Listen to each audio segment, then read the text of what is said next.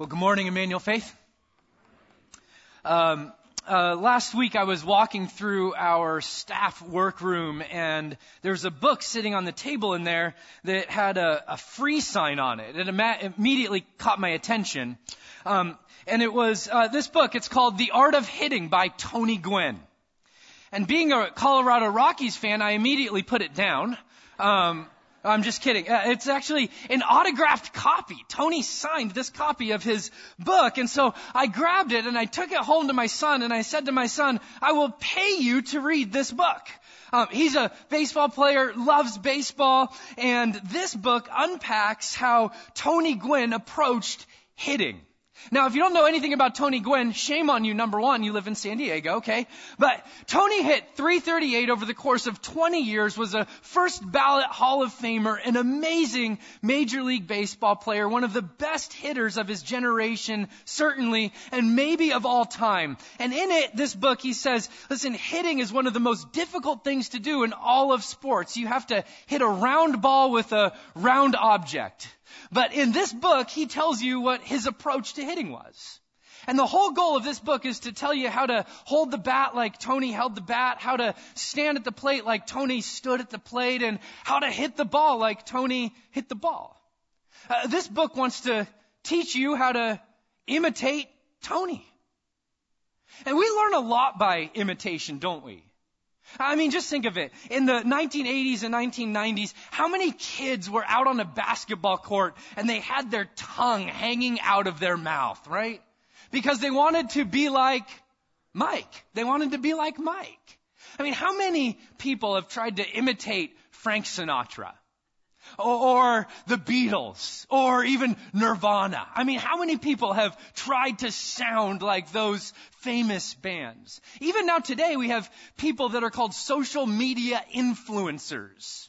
And they're people that other people imitate, and so companies pay them to use their products so that their products will sell.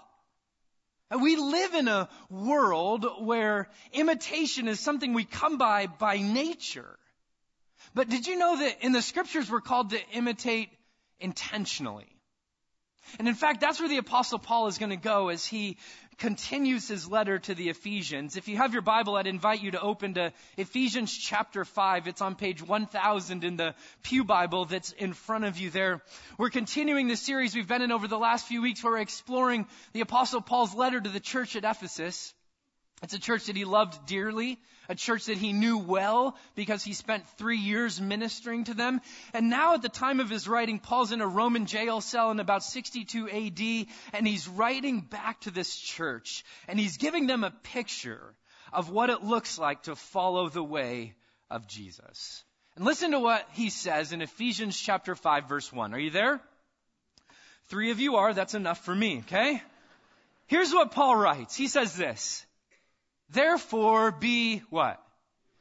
Imitators of God as beloved children. In the Greek, in this, this word imitate is the word mimetes, and it's where we get our English word to mimic. And so Paul says, mimic or imitate God. I mean, let that sink in on you for just a moment. That's a pretty high calling, is it not? I mean, it may sound a little bit like hit like Tony, or drive a ball like Tiger, or dunk like LeBron. Good luck with that. Right? I mean, it's a very high calling, and for most of us, for most of us, our vision for living the life that Jesus designed us to live dies off on the foundations of doubt we don't think that this is actually possible. But Jesus did. Listen to what he said to his disciples, his followers. He said, A disciple is not above his teacher, but everyone, when he's fully trained, will you read this line with me, church? Will be like his teacher. Will be like his teacher. Yeah, yeah, imitation is the sincerest form of flattery but it's also the sincerest form of apprenticeship, of discipleship. And before you start making all sorts of qualifications in your mind, let me just say that our imitation of God will always be imperfect. Take a deep breath, okay? It will always be imperfect. But it can always be improving. It can always be progressing. And that's the call that Paul is going to lay in front of the church at Ephesus, and he gives them the reasoning. He says, Be imitators of God as beloved children. And a lot of times we get this wrong and we start to read it. Be imitators of God so that you become beloved children. When you imitate God, He'll love you more. Which is not, that is not at all what the apostle Paul is saying. He's saying, you are children of God. By faith you have been redeemed. You have been saved. You have been raised to life with Christ. The Spirit of God lives in you. Encompassed within this, you are children of God, is all of what he wrote in Ephesians chapter 1 through 3. That's true of you right now. You don't imitate God to become children of God. You imitate God because you already are children of God. And it's the outflow of the gospel in our life. And throughout this passage, in these 20 verses, Paul is going to give us this picture of what that looks like. And he's going to draw out three ways that we are called to imitate God or invited to imitate God. And he uses this, this term, this Hebrew idiom, to walk as his way of pointing out this is what it looks like to imitate God. This is what it looks like on the ground in real, everyday life. Each one of these walks, these three walks that Paul's going to draw out, are countercultural.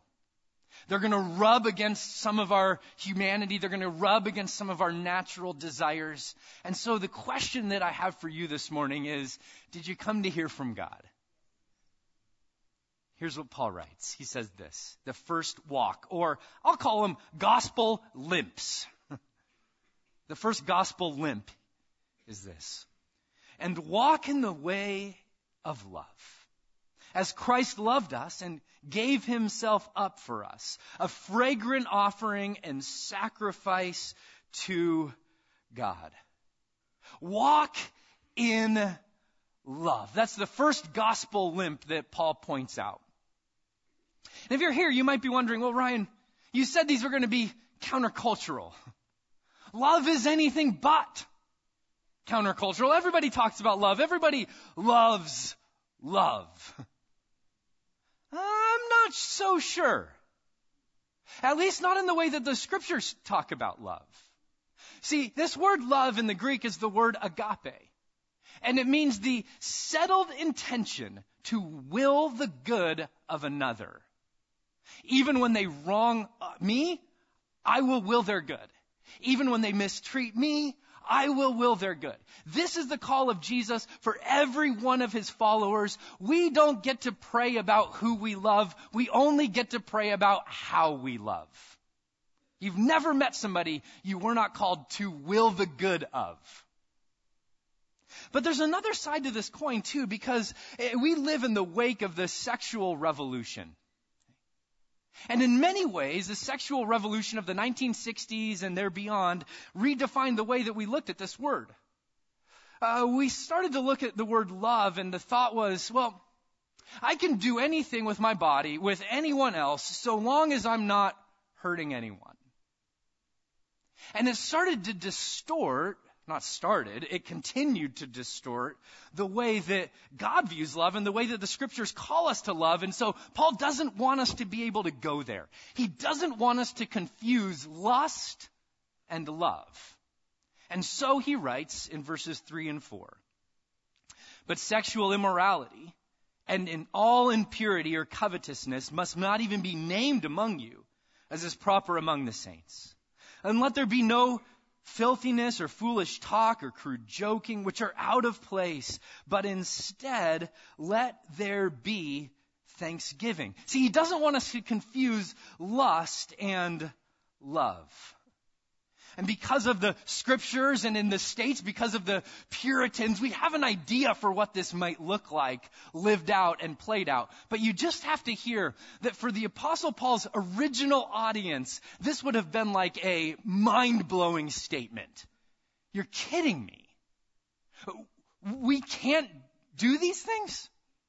We can't live this way. It was almost as natural as just breathing air. Aren't you glad we've progressed beyond this? This word that's translated sexual immorality is the word porneia in the Greek. It's where we get our English word pornography.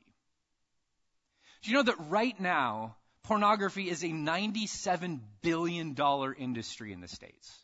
$97 billion. That somewhere between 10 and 30% of the internet is pornography. I mean, let that sink in for just a moment. Between 10 and 30% of the internet is pornography.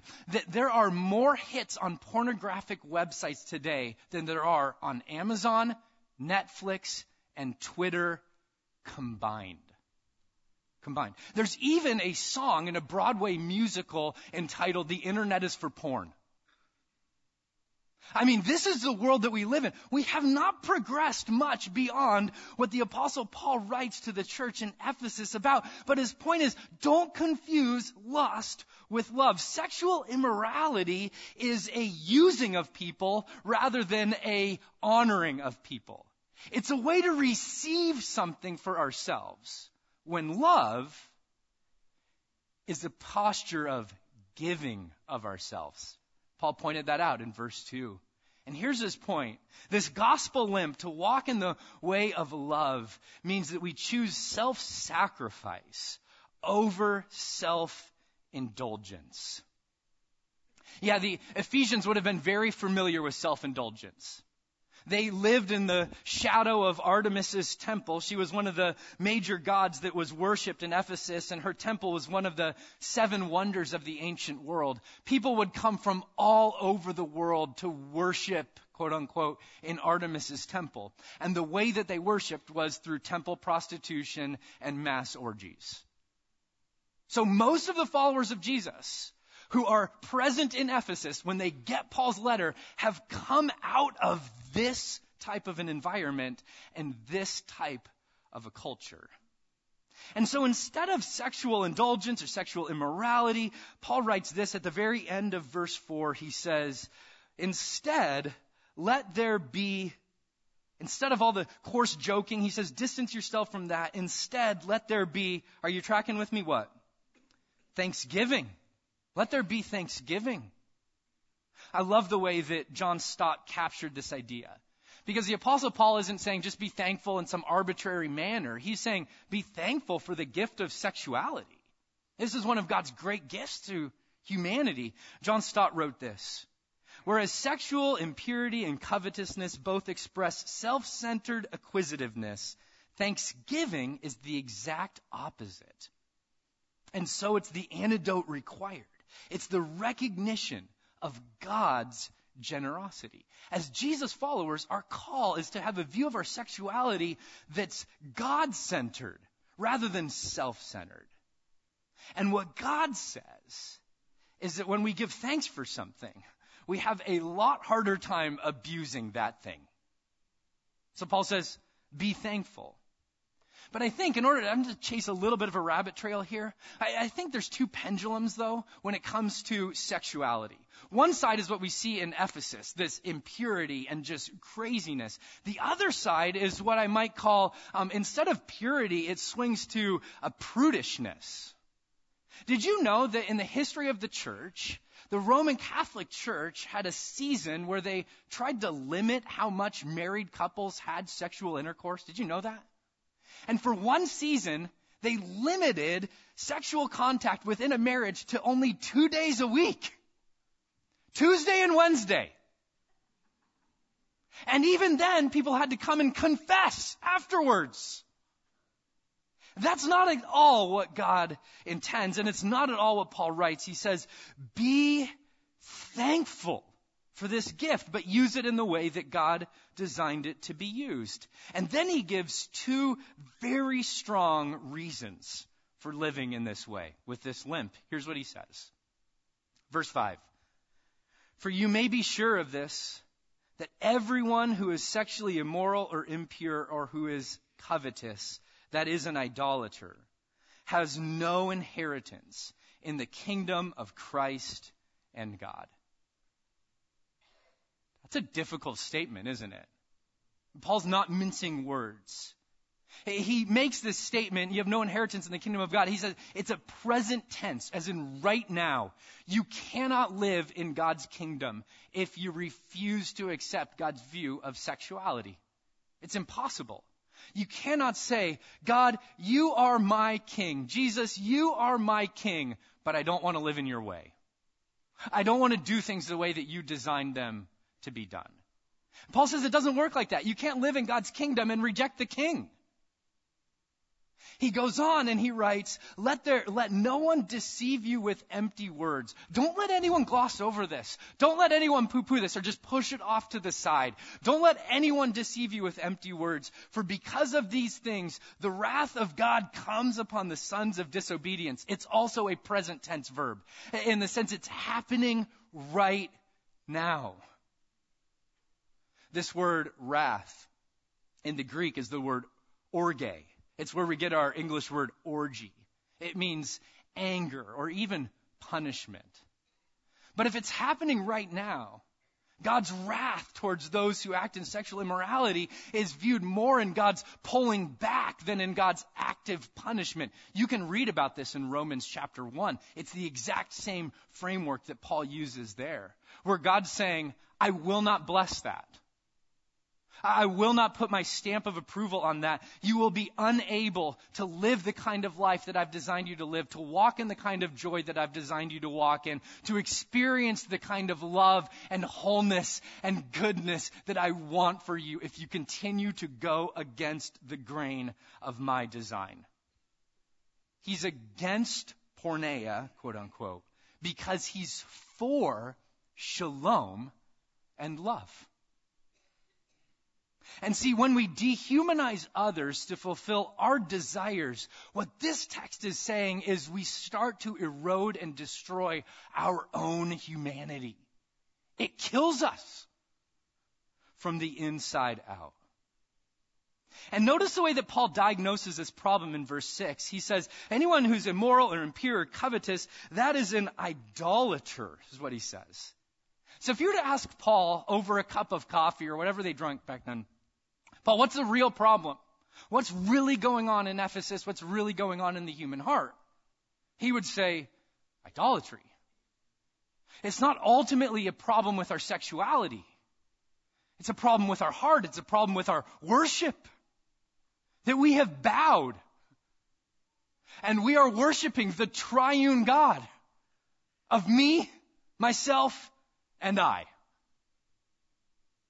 That's what he says sexual indulgence is. So, um, a few pastoral words for you. Number one, what Paul is not saying is that if you've stumbled in this area, if you're caught up in sexual sin, he is not saying that you're beyond repair, that you can't be healed, that you can't find hope, and that you can't find light. That is not what Paul is saying. Please, if you hear his voice today, don't turn from him. Don't harden your heart run in repentance and say back to the King of Kings and the Lord of Lords, I declare that you are Lord of heaven and earth, and I want you to be Lord of my life too.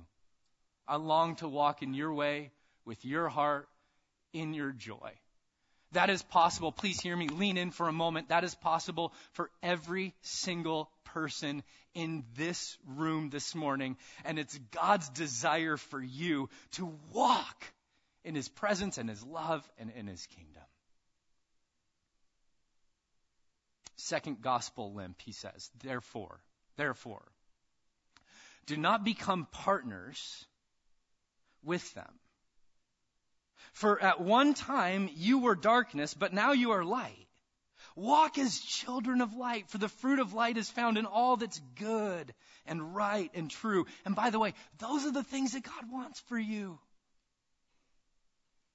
Good and right and true and try to discern what's pleasing to the Lord. He says, walk as light.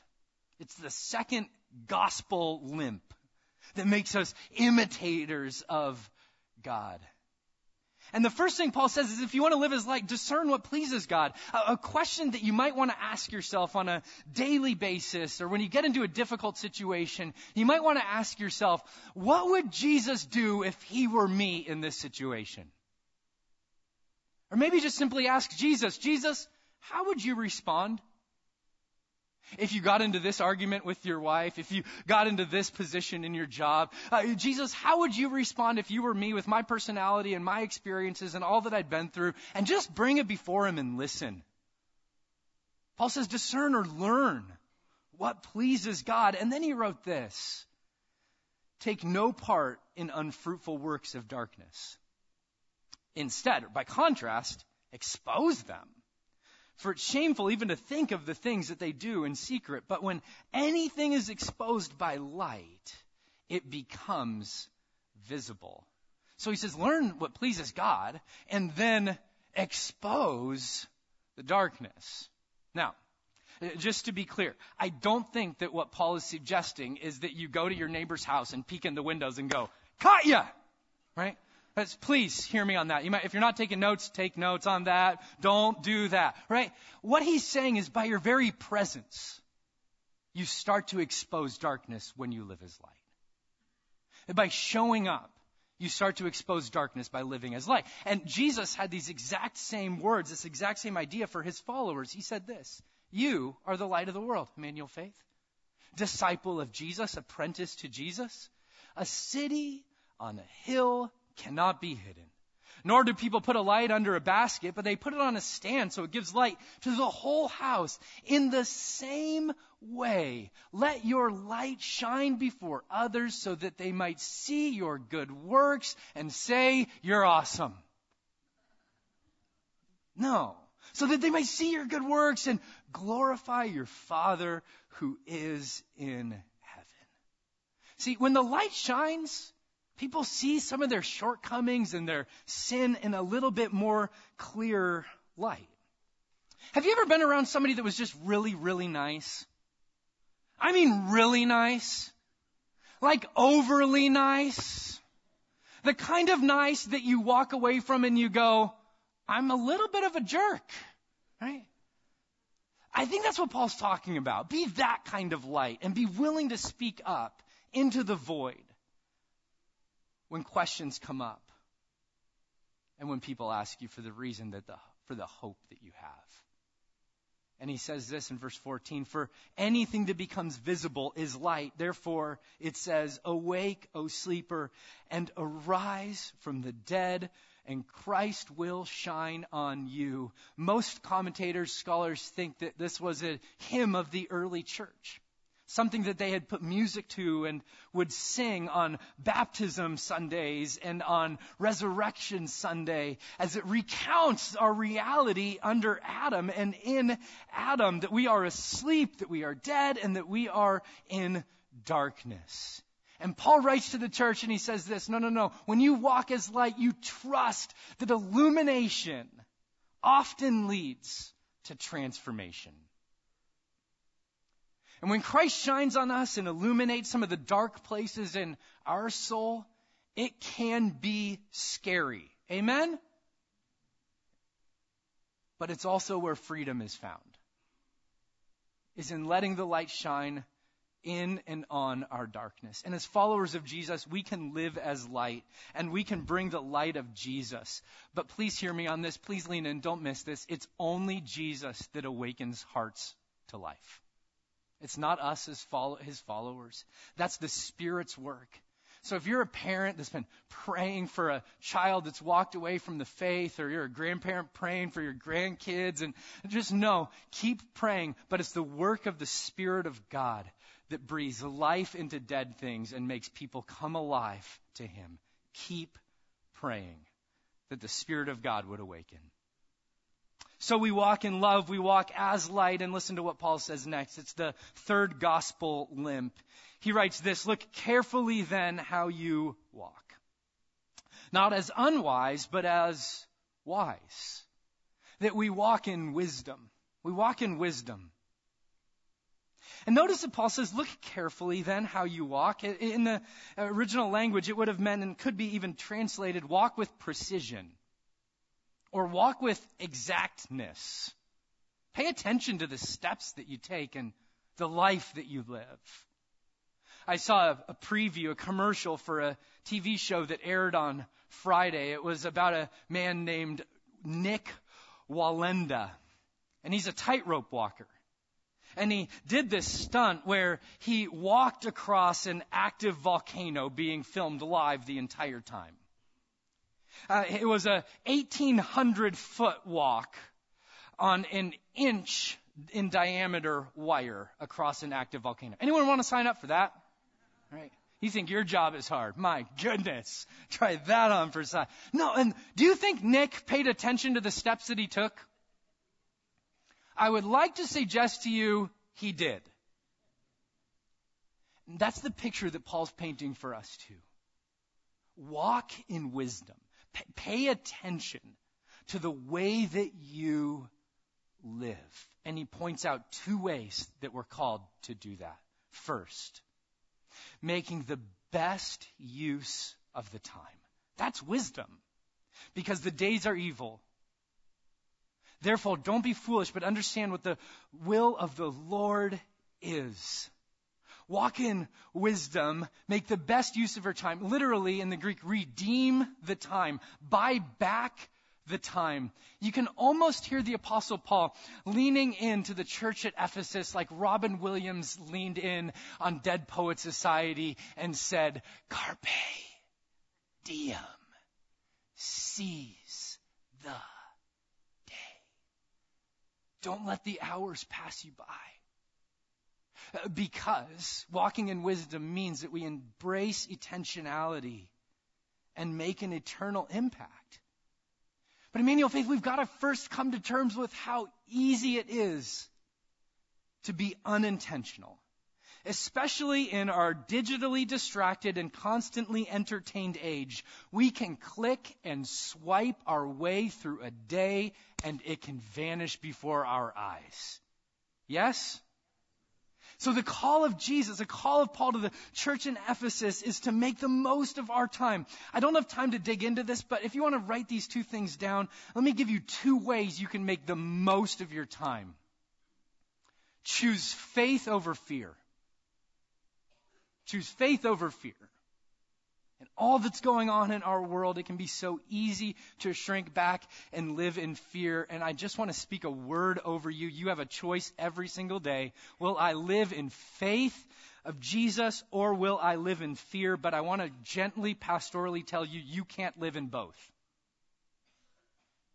Second, second, that we would be people who cho- choose impact over ease, who choose impact over ease. And what I've noticed in my life, not every time, but often, but often, the path of most impact is often not the easiest.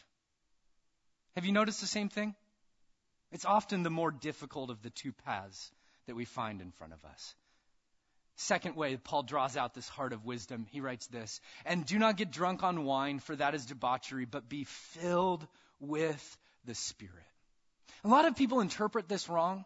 I want to remind you that Paul has already told you that if you're a follower of Jesus, the Spirit of God lives in you and has sealed you. Ephesians chapter 1, verse 13.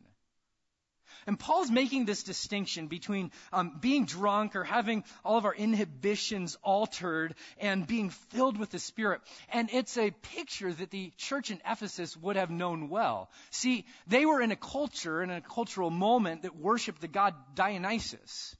And Dionysus was the god of religious ecstasy, winemaking, wine, ritual madness, grape harvest, fertility, and just to throw in one more, and theater, okay? And theater. But he was worshiped through massive parties uh, with drunken orgies that ensued. And Paul's saying, listen, listen, listen. You can't be drunk on wine and be filled with the Spirit of God. You can't make this the goal of your life and say to God, fill me with your Spirit. It doesn't work that way. And so his call to those who follow the way of Jesus, who want to live in his way with his heart, is to desire Spirit's filling over reality alteration. They would be more in touch with reality because we're filled with the Spirit. A quick note. To be filled with the Spirit in this Greek, in the original, is in the present imperative passive, which means we're called to do this continually. It's a command, imperative, and passive. We can't do it to ourselves. So the picture is one of posturing your heart before God to say to God, fill me. Fill me with your Spirit. And you may want to write this down. Being filled with the Spirit is not about how much of the Spirit you have. Being filled with the Spirit is about how much of you the Spirit has.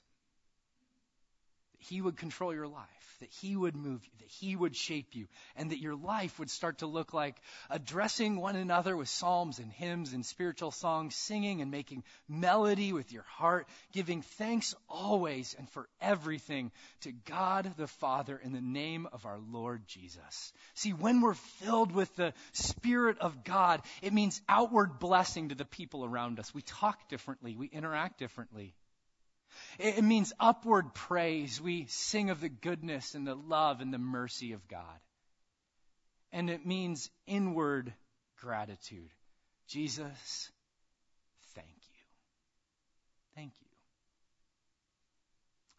These are the three gospel limps that Paul points out and says, Will you be an imitator of God? Before we go rushing out of here and, and you get your daylight savings time nap today, um, can I just invite you to take a moment and ask the Spirit to draw one of these to the surface? One of these that maybe you're out of alignment with and and maybe it's that you're walking in the way of, of love and self indulgence rather, or in lust and self indulgence rather than love and self sacrifice. Maybe you're here today in a room this size, undoubtedly there are some, and you are caught in the throes of an addiction to pornography or some sort of sexual addiction. And I just want to tell you, as a church, we don't want to ignore that. We want to walk with you. We believe that Jesus has freedom and healing for you. Please reach out. You don't have to fight that battle on your own. We would count it a joy to walk with you towards life and light and freedom. Maybe you're just saying, I mean, Ryan, I've been shrinking back. My light is hidden. And maybe there's some people in your life that Jesus is inviting you to shine on. Or maybe there's a way you're wasting your time or filling yourself with things other than the Spirit. Ask Jesus, what does He want to point out to you today?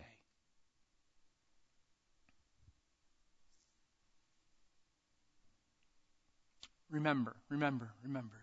You don't mimic the king in order to become his children. You imitate him because you are his children.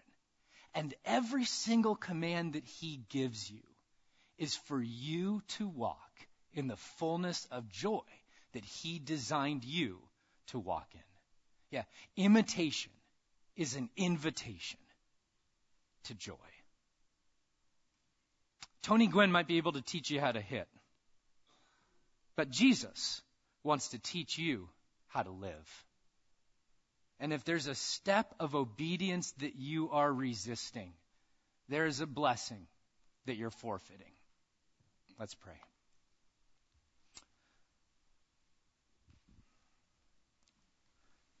Father, there, our hearts are open before you. And our prayer is not that we would just read your scriptures, but that we would let them read us. So, Spirit of God, stir us, move us, change us. We want to imitate you and become your apprentices because we believe that in you is fullness of joy. There's things that we need to let go of to get more in alignment with who you are and what you're doing. Lord, we repent today. We want to walk with you. We want to think like you. We want to live like you. Because we want the joy that only you have and only you give. So it's in your name, Jesus, that we pray. And everybody said, Amen and amen.